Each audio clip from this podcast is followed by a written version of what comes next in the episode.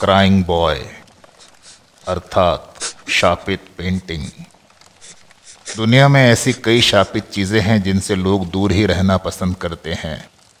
ऐसी एक पेंटिंग ने लोगों को सोचने पर मजबूर कर दिया, क्योंकि पेंटिंग में मासूम सा दिखने वाला ये लड़का, जिस घर में भी दिखा, वहाँ हमेशा के लिए मातम छा गया। ये कहानी है एक शापित पेंटिंग की, जो एक मशहूर चित्रकार ने बनाई थी। शुरुआत में ये पेंटिंग बेहद मशहूर हुई, लेकिन कुछ समय बाद ही इसे जमकर बदनामी भी मिली। दरअसल ये तस्वीर कई हादसों की जिम्मेदार मानी गई है। कहते हैं कि ये पेंटिंग जिधर भी लगाई गई, वहाँ बुरी तबाही मची। ये कहानी किसी मामूली चित्रकार की बनाई तस्वीर की नहीं, बल्कि इटली के मशहूर चित्रकार जियोवनी ब्रागोलिन की बनाई पेंटिंग की है।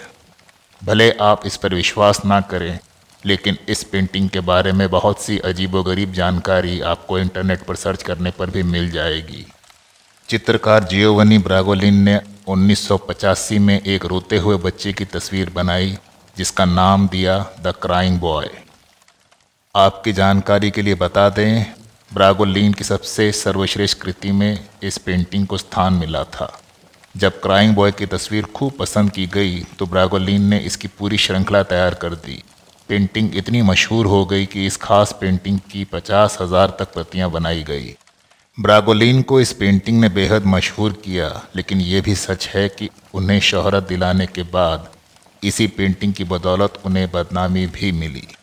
कहते हैं कि जिन लोगों ने इन पेंटिंग्स को खरीद कर अपने घरों की दीवारों पर सजाया, उनकी ज़िंदगी तबाह हो गई।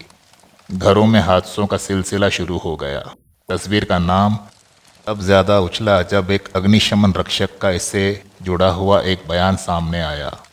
इस दमकल कर्मी ने दावा किया कि वो करीब पंद्रह घरों में आग लगने पर अपनी टीम के साथ गया। वो जिस भी घर में आग बुझाने जाते, वहाँ द क्राइंग बॉय पेंटिंग मिलती। उसका कहना था कि घर का सारा सामान जल चुका होता था, मगर ये पेंटिंग हर हाल में सही सलामत मिलती। बस, तभी से पेंटिंग को शापित माना जाने लगा। लोगों ने इस पेंटिंग को घरों में रखना बंद कर दिया। बाद में एक अखबार के कहने पर हेलोवीन त्यौहार के बोन फायर में सैकड़ों की तादाद में इस पेंटिंग की प्रतियाँ जला दी गई। संयोग देखिए कि इसके बाद हादसों में भी कमी आने लगी। यानी लोगों ने मान लिया कि पेंटिंग वाकई शापित थी।